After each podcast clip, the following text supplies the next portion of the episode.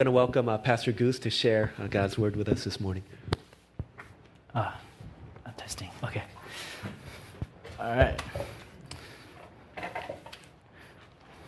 Okay. I need it.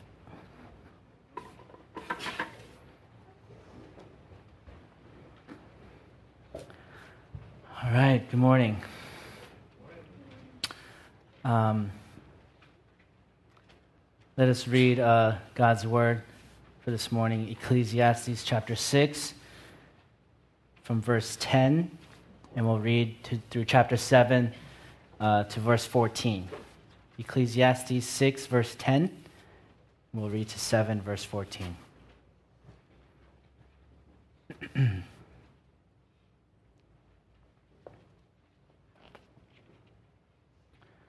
Whatever has come to be has already been named, and it is known what man is, and that he is not able to dispute with one stronger than he. The more words, the more vanity, and what is advantage to man? For who knows what is good for man while he lives the few days of his vain life, which he passes like a shadow? For who can tell man what will be after him under the sun? A good name is better than precious ointment, and the day of death than the day of birth. It is better to go to the house of mourning than to go to the house of feasting, for this is the end of all mankind, and the living will lay it to heart. Sorrow is better than laughter, for by sadness of face the heart is made glad. The heart of the wise is in the house of mourning, but the heart of fools is in the house of mirth. It is better for a man to hear the rebuke of the wise than to hear the song of fools. For as the crackling of thorns under a pot, so is the laughter of the fools. This also is vanity. Surely oppression drives the wise into madness, and the bribe corrupts the heart. Better is the end of a thing than its beginning, and the patient in spirit is better than the proud in spirit. Be not quick in your spirit to become angry, for anger lodges in the bosom of fools. Say not, why were the former days better than these? For it is not from wisdom that you ask this. Wisdom is good with an inheritance, an advantage to those who see the sun.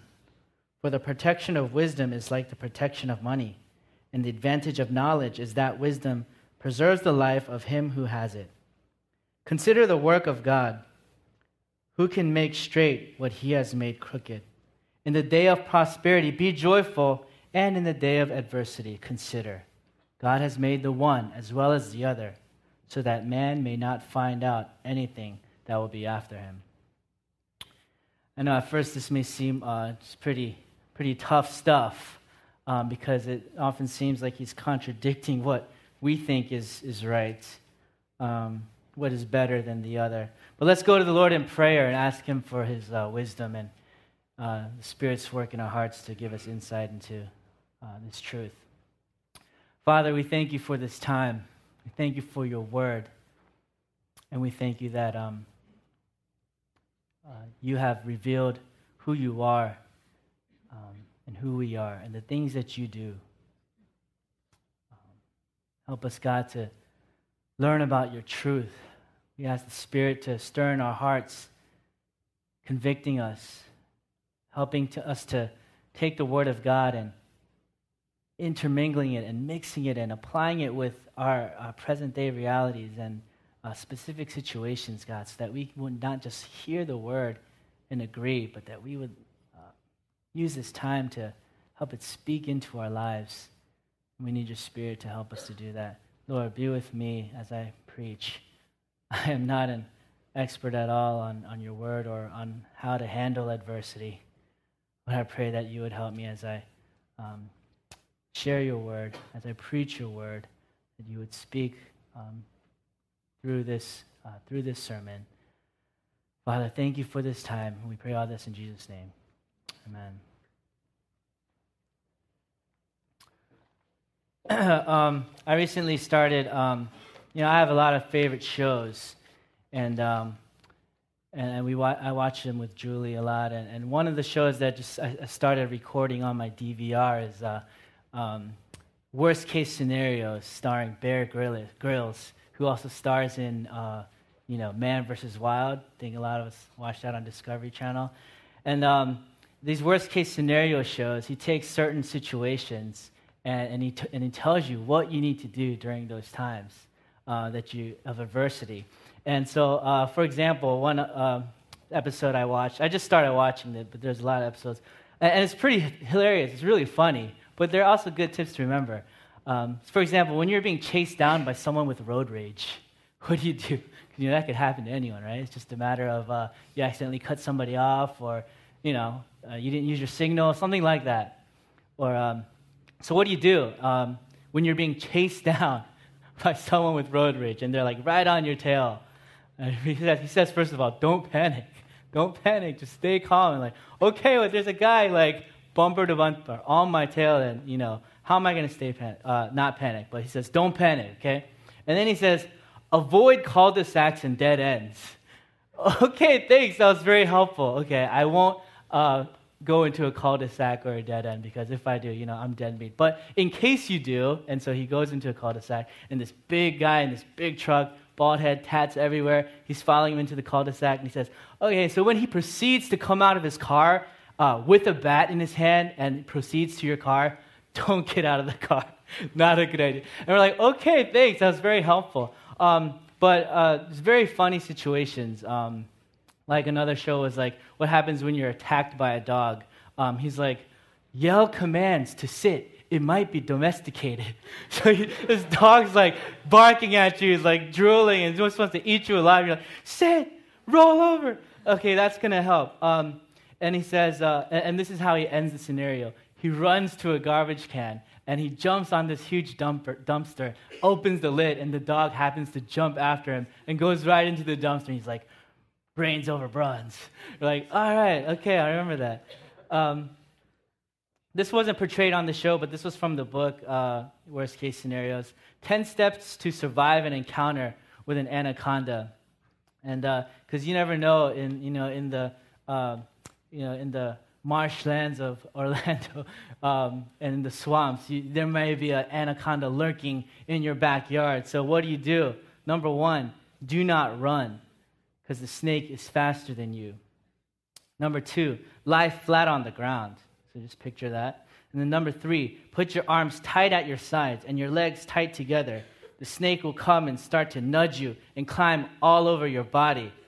But number four, don't move. number five, don't panic or act afraid. Number six, after the snake has examined you, it will take your feet into its mouth and it will begin to swallow you feet first. Number seven, the snake will now begin to suck your legs into its body. So picture that. It's like, yeah, you know. But lie perfectly still. This will take a long time. Just relax. Number eight, when the snake has reached your knees, slowly and with as little movement as possible, reach down, take your knife, and very gently slide it into the side of the snake's mouth between the edge of the snake's mouth and your leg. Can you picture that? So the, the mouth is right here. Take your knife, slide it into his mouth, it says, and then suddenly rip upwards, severing the snake's head. Okay, number nine, be sure your knife is sharp. Number 10, never forget your knife. We, we, may never, we may never encounter an anaconda for sure, but we will surely face adversity, hardships, troubles, difficulties in a fallen world. It's inevitable, it's gonna happen.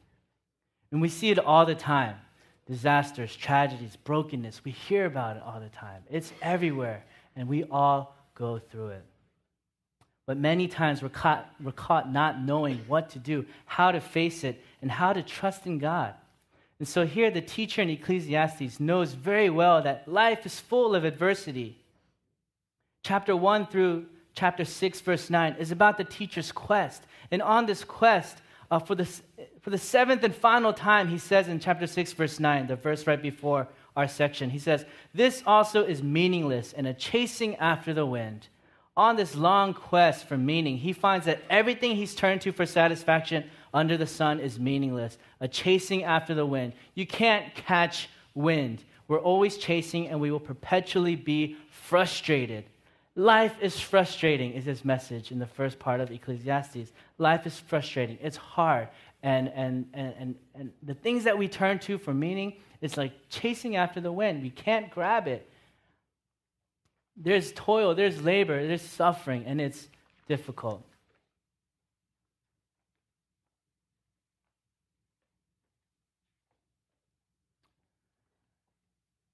Ecclesiastes 2, verse 22, it says, What does a man get for all the toil and anxious striving with which he labors under the sun? All his days, his work is pain and grief. Even at night, his mind does not rest.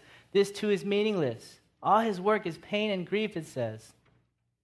Ecclesiastes 5, verse 15, Naked a man comes from his mother's womb, and as he comes, so he departs. He takes nothing from his labor that he can carry in his hand. This too is a grievous evil. As a man comes, so he departs, and what does he gain? since he toils for the wind. All his days he eats in darkness with great frustration, affliction, and anger.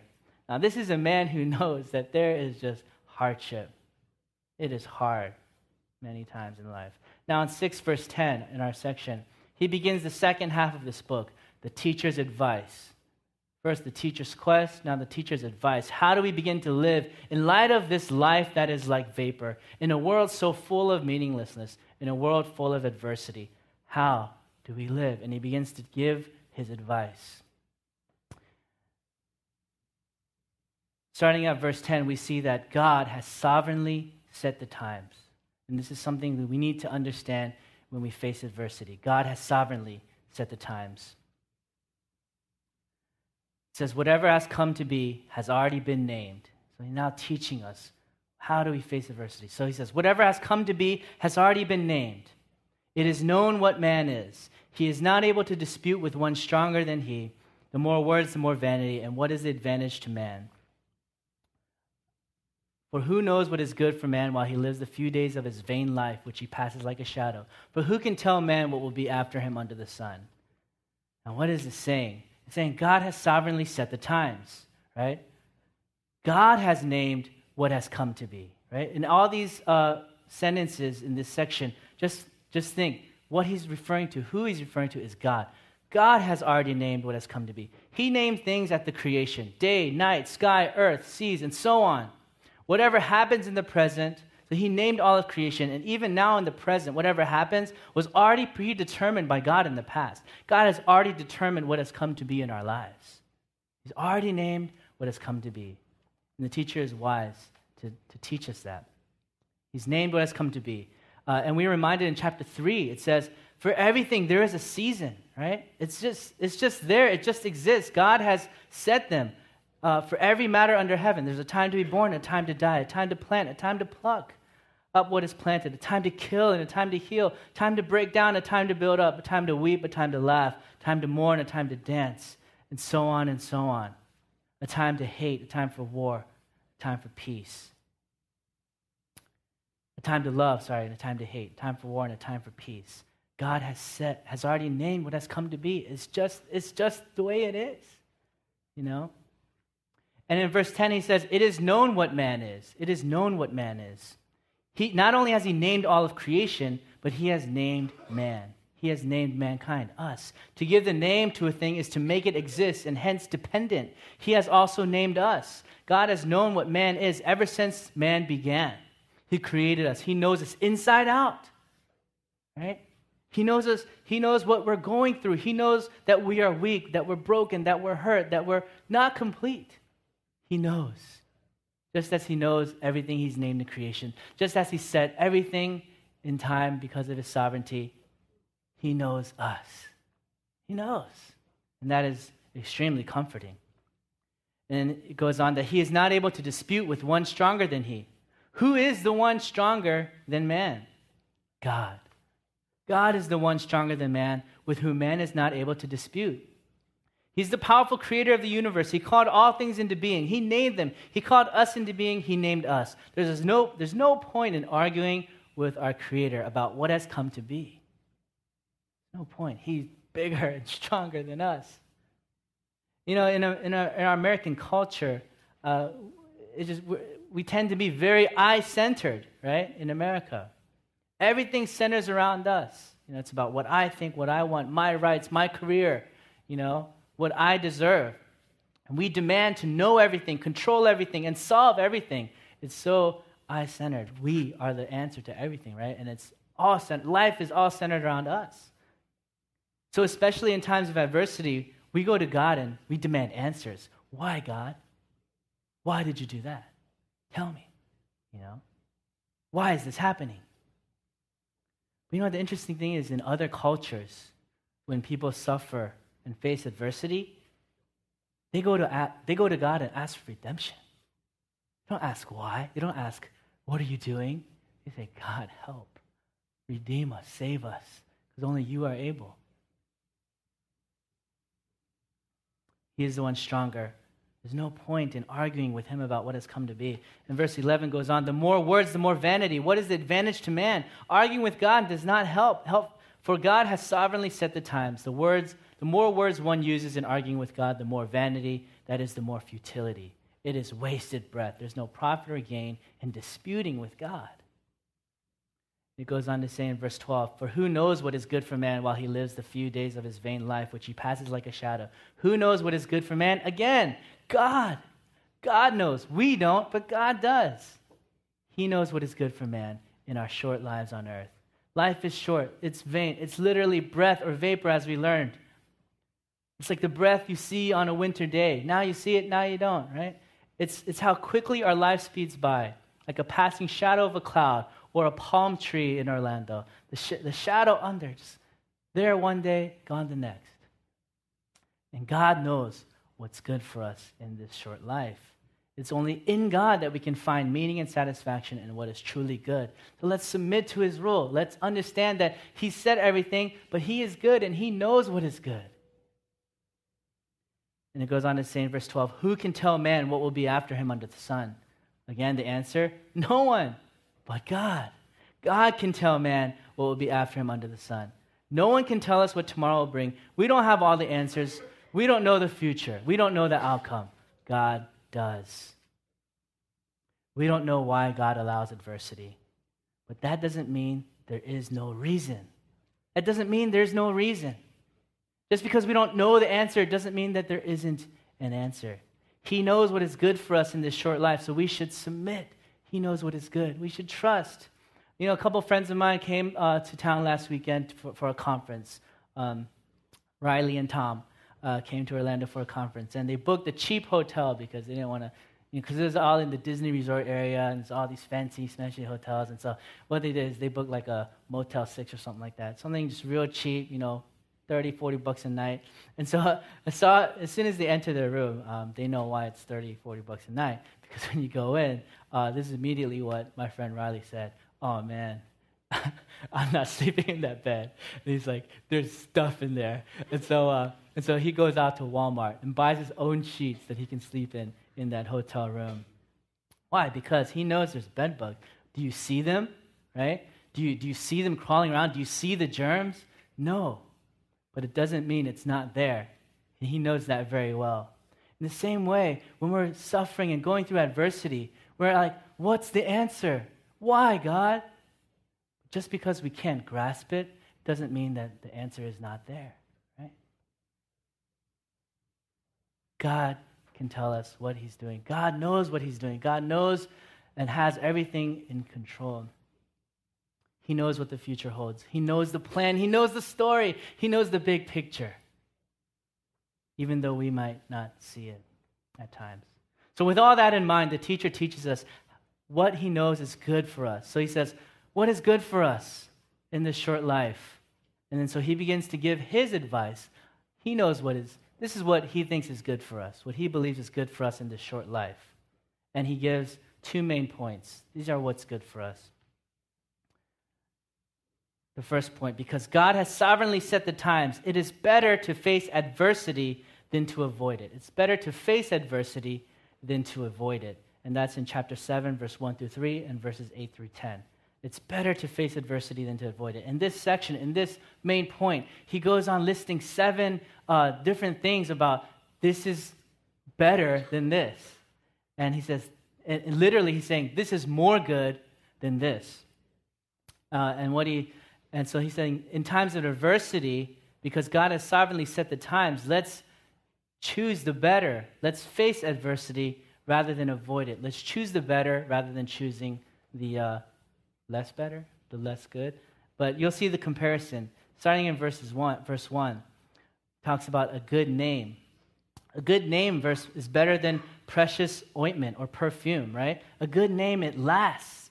Uh, it, it, it, lasts, right? It's, it's meaningful. It, it has value. It has worth, uh, not just for the time being, but through, through all time, right? It, it follows you even after your death, a good name, right? Um, perfume, it fades. By the end of the day, I stink. My wife tells me that. You know, even if you step outside and you come back inside, right? You immediately smell like that outdoorsy smell, right? No matter how much perfume you put on, you smell like you've been outside. What is that? It's strange, right? But it happens every day. I shower, I do everything, perfume, uh, cologne on, but you go outside, you come back in, you smell like outside. you know what I mean? Anyways, perfume fades. Axe, deodorant, whatever, it fades. Good name lasts. It's significant. It has meaning, right? Saying that is better than perfume. Day of, the day of death is better than the day of birth. Now, think about that. We would think, isn't birth better than the day of death?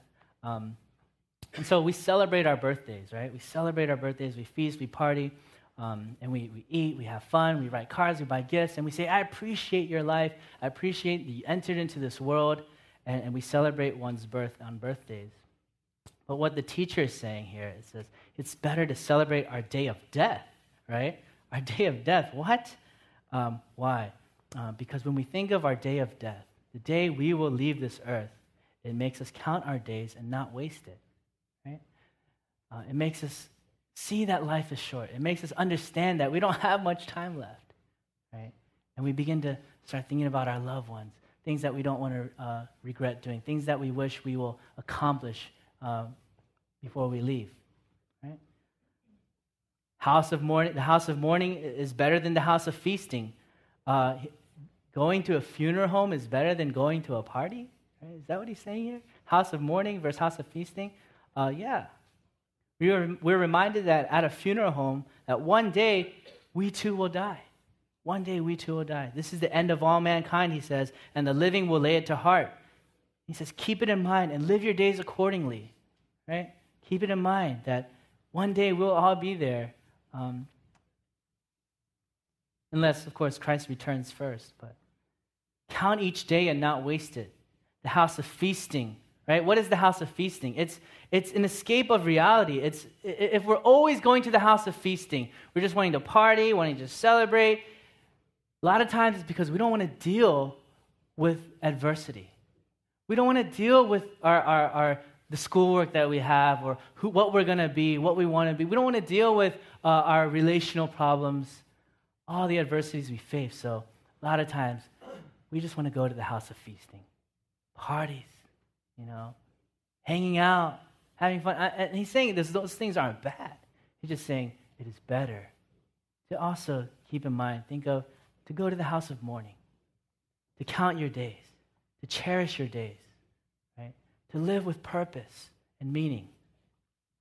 Sorrow is better than laughter, right? Uh, and, what, and what he means by laughter is to behave in a frivolous manner, right? To, to just not care, right? To just want to just party all the time and laugh and, and, and not, once again, escape reality. But he says sorrow makes the heart glad because it pushes us to seize each day and live it to the full. Sorrow, it makes the heart glad because we realize, oh man, I need to, uh, I need to press on. You know what I mean? I need to, to uh, to endure. There's, some, there's, there's, there's a reason. And, and this is what I mean. Um, you know, I've, been, I've been married for almost six months now. Hallelujah. Praise God, right? And it's been great. We have fun. We're always doing stuff together. We're always hanging out. It is fun, right? You're, you're just with your best friend all the time, you know? And, um, but, but, there's the but, there's also times of adversity. Nobody told me that. I'm just kidding. But we need to remind our young people that we, okay, this is what we're thinking. And this relates, this is what we're thinking. In marriage, you know, it's going to be feasting and laughter. You know, everything's going to be, oh, you know, you know, rosy and, and Disney-like and happily ever after. And I'm going to be so in love. And it's true, there's a lot of that. There is a lot of that. Um, but there's also adversity, reality, hardship, suffering, right? Because we are sinners, right? And, and there are times, though, there are times, though, when we, you know, fight, um, especially times when I realize how much I've hurt Julie. What gets me a lot of times is when she when she cries, because she she just she communicates to me uh, that I have hurt her. I have uh, did not put her first or think about her, uh, whether it's in what I said or what I did, and that you know breaks me. Gosh, you know. And uh, there are many times, though, when we argue and, and, fight, and then our sins are revealed, and we realize what we've done, and that we've, uh, we've hurt each other, we've failed, we've, uh, uh we really hurt each other. In those times of adversity, the restoration is so much sweeter. Our motive to continue our marriage becomes so much greater. Why? Because we remember, the, we remember what it's all about.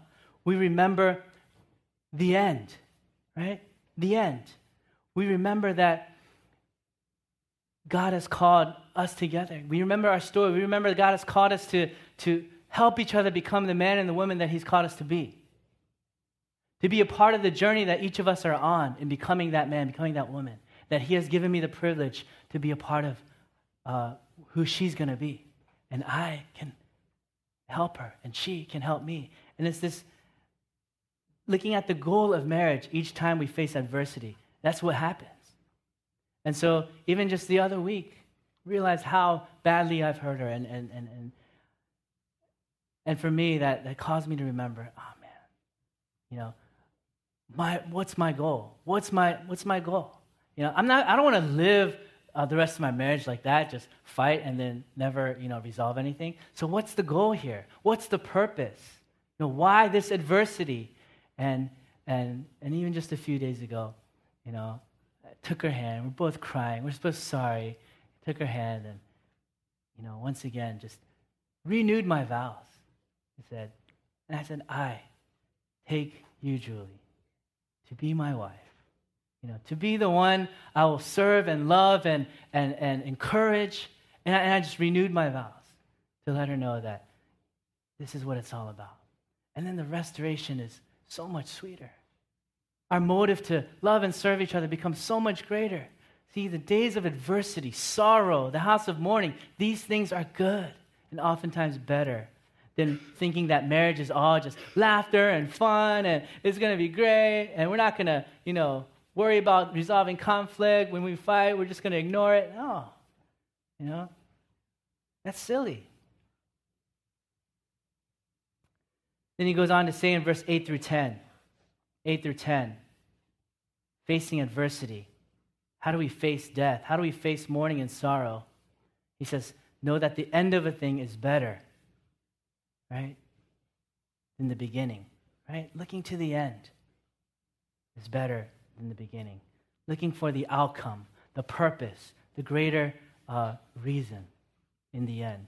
Patience is better than being proud right? Um, because the proud uh, are quick to get angry, right? When things don't go well, when things aren't, you know, happening according to our plan, we just get angry. And he says that is what fools do, right? They just get angry. But he's saying patience, to persevere, to look to the end, and to not dwell on former days, but to, to live in the present the outcome in the end is worth patiently living in the present. It's worth it. It's worth our patience. It's worth our not complaining. And he says it is not wise to complain. We don't know why God allows suffering. We don't know that God, we don't know why, you know, we face these times of adversity, but we know from this teacher that it is good. It is good. It can help if we face it with the right perspective. We don't know why God allows these things. But we do know this. We do know that He has sent Christ who has come to choose all these seven better things rather than the seven not goods not so good things.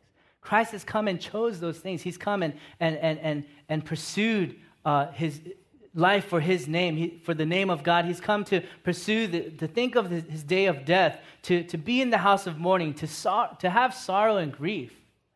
Christ has come and, and, and, and he was, um, he, he looked to the end of a thing.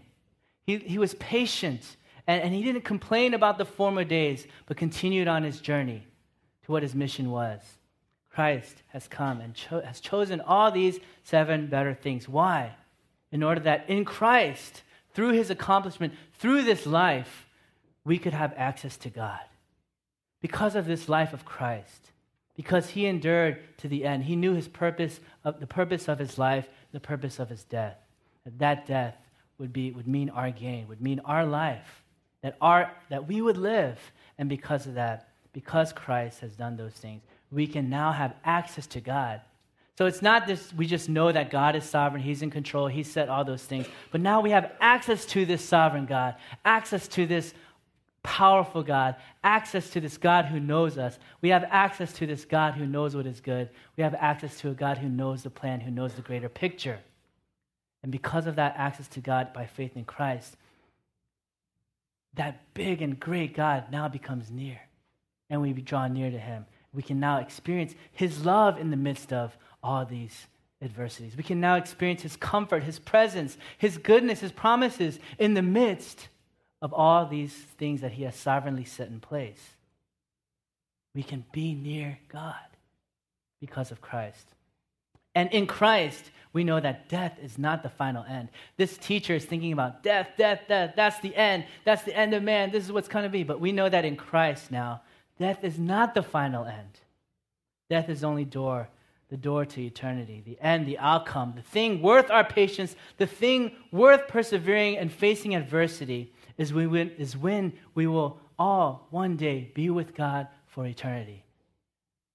That's what's worth the patience. That's, the, that's what's worth fighting through and seeking God when one day we will all be with God for all eternity, when all wrongs will be made right, when there will be no more sin and suffering, when, we, when He will wipe away every tear, when we will finally feast and laugh, not in a frivolous way, but with substance, forever, because of all that we have in God through Christ. That is the true feasting and the laughter to come when we're with God and His people. There's no more sin. No more pain, no more death, no more tears. When we think of that end, oh man, I want to be home. I want to persevere. I can't wait to get there. I'm going to fight through adversity. I'm going to trust in God because he, we know the final outcome. We know that death is not the end, but eternal life with God is.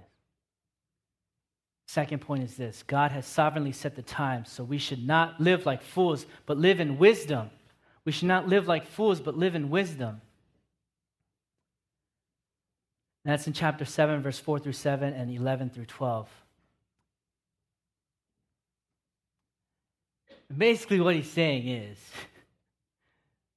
let's not live in the house of pleasure. And we already talked about that. Let's not live in trying to escape the, escape the realities of this world and just living to have fun, living to just forget our worries in life and just party on.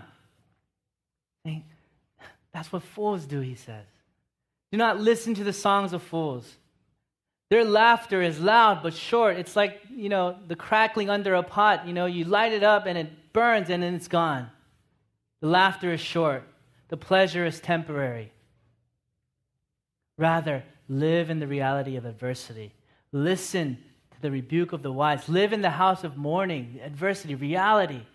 It's going to be hard. There are hardships, but through those hardships, God is transforming us, molding us, making us into more that He wants us to be. He's doing something through those things. So live in it. Don't try to escape it and un- try to seek what God is teaching us and doing in those times.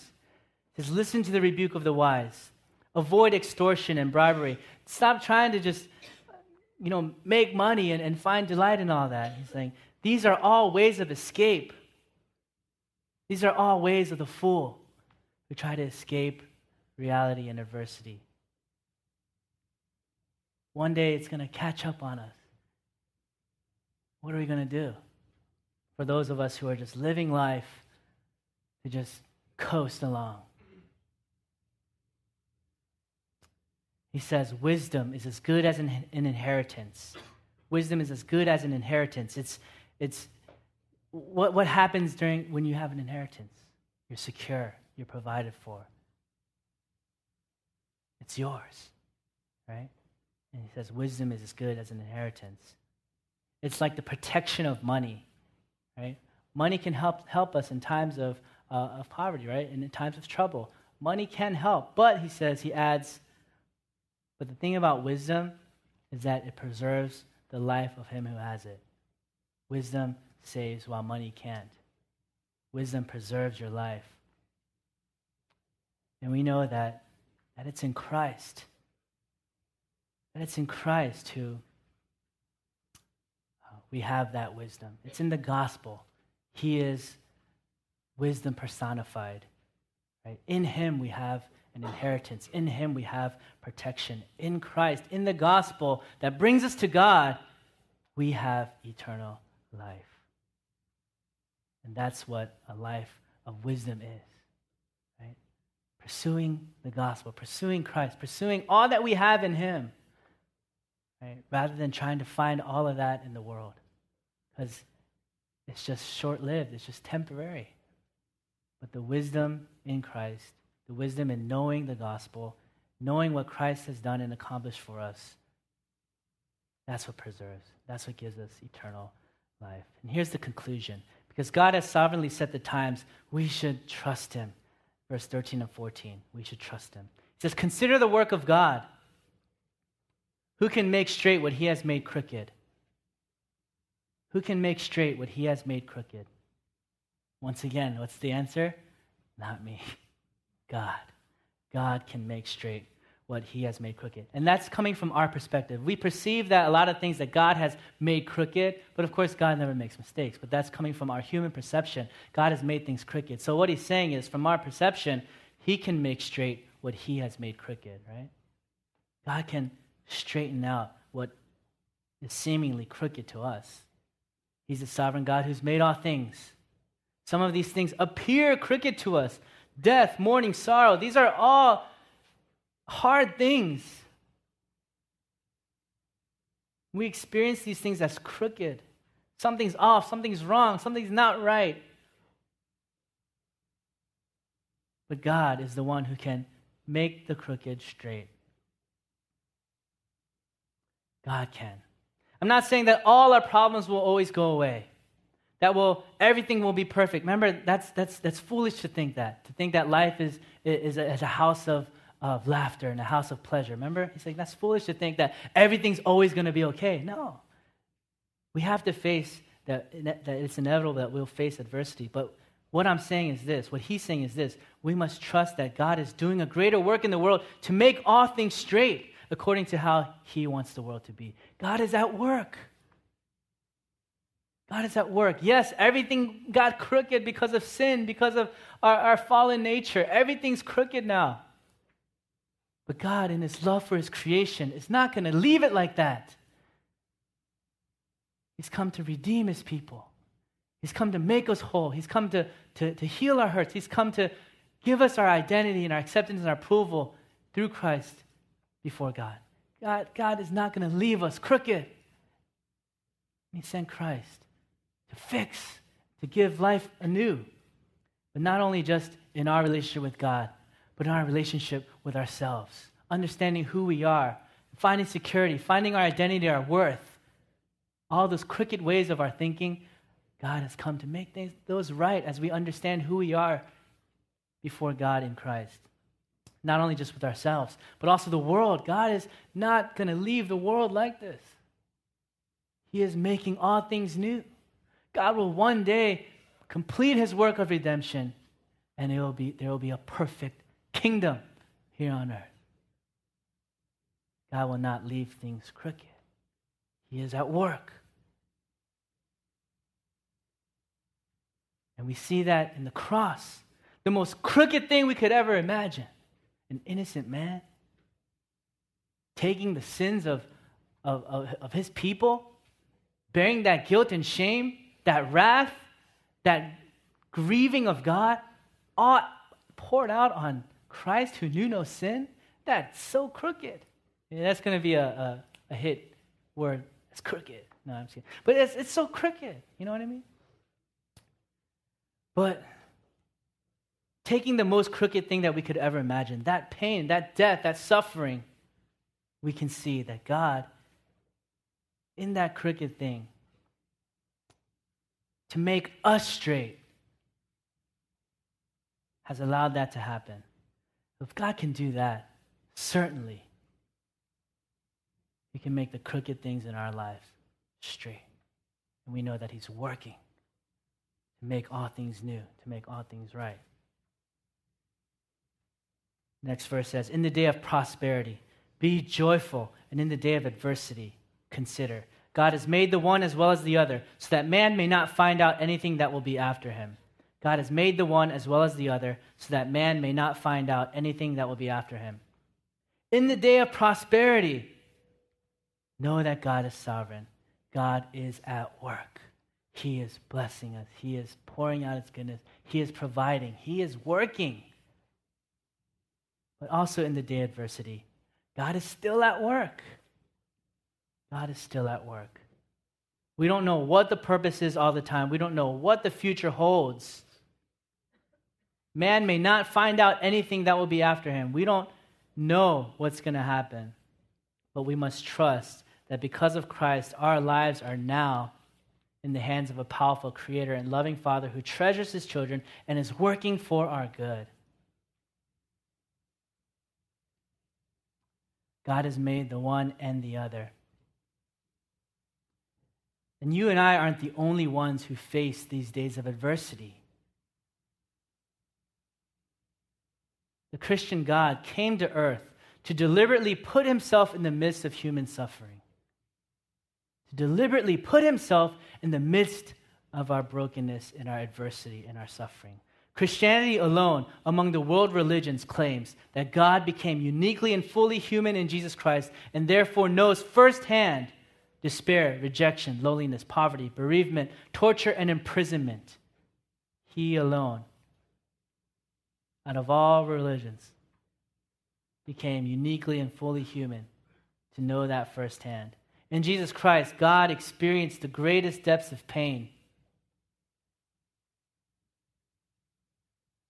Right before his death, he was deeply distressed and troubled, saying, My soul is overwhelmed with sorrow to the point of death. And Luke describes Jesus before his death as being in agony and describes as a man with all the signs of being in physical shock. Jesus, he even asked the Father if there was some way to avoid death. And on the cross, he cries out that God has forsaken him, and he suffered a three hour long death by slow suffocation and blood loss. At the end of his life, Jesus was cut off from infinite love of the Father that he had from all eternity.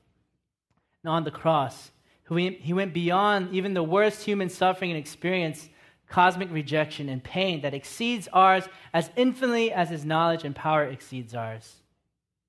Why did he do that? He came to take our sin and the wrath we deserved upon himself so that we could be free from sin's penalty and power now and completely in the future. If we ask the question, why does God allow evil and suffering to continue?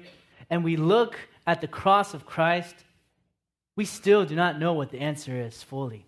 However, we know, we now know what the answer isn't. It can't be that he doesn't love us. It can't be that he is indifferent or detached from our condition. God takes our misery and suffering so seriously that he was willing to take it on himself. We know that God is truly Emmanuel, God with us, even in our worst sufferings. Then one day, Christ will return and renew and restore and perfect this world. Every horrible thing that ever happened will not only be undone and repaired, but will in some way make the eventual glory and joy even greater. Christ will defeat all evil and end all suffering. It will not only be ended, but so radically vanquished that what has happened will only serve to make our future life and joy infinitely greater. Let's pray.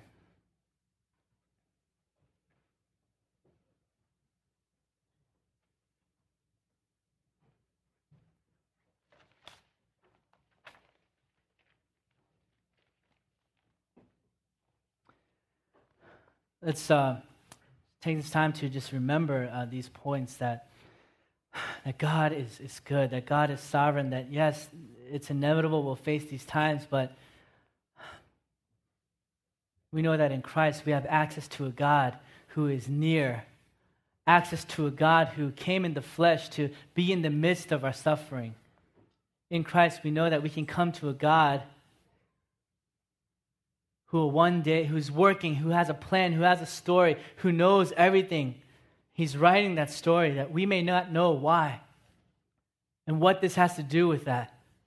But God is at work, and we have access to a God who can comfort and assure us that He is at work and that one day that work will be complete. And then our present sufferings, all the things that we've gone through, will, in light of our future glory, be all worth it the joy and the glory will be even greater because of the adversity we've persevered through, because of the fight we fought, because we ran hard after Him rather than escaping and trying to live in the house of fools, in the house of pleasure and laughter. One day we'll see and realize that the joy of being with God in his complete and perfect kingdom will be that much better, that much sweeter.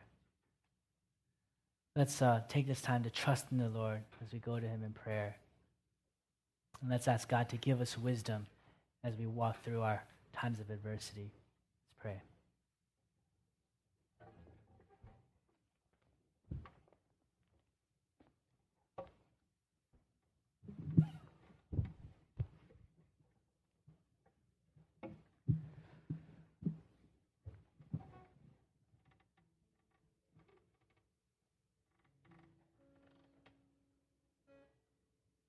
Father, we acknowledge that you are, are with us.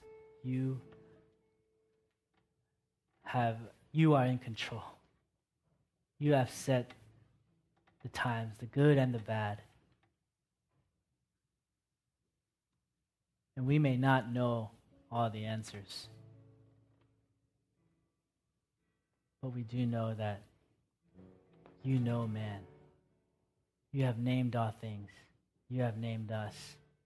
You know what is good. And you are working for that good because you are good. Help us to trust in you.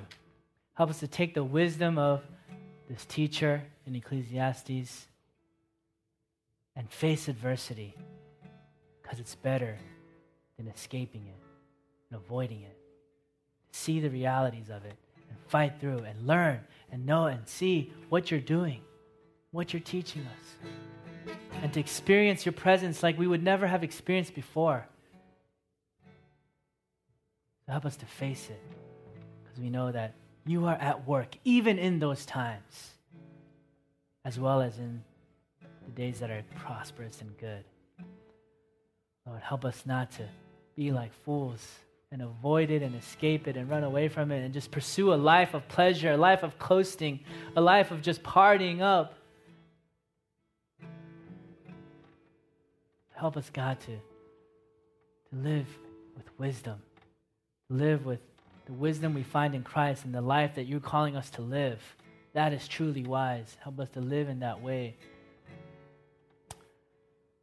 God, help us to trust you, cling to you. Help us to fight through, be near to us, those who are going through hard times. Lord, be near to us speak to us, comfort us, give us encouragement, hope for a day that is coming because of the work of Christ, where all things will be made new. Help us to look towards that outcome. That one day we will be with you. One day you will wipe away every tear. But until that time, may we still praise you. May we still trust you. May we still seek to know what you're trying to do in our lives, we would submit and learn and listen and seek you even more, God. Help us, Lord. Thank you, God, that you are good and you are sovereign, and we give you praise. We pray all these things in Jesus' name.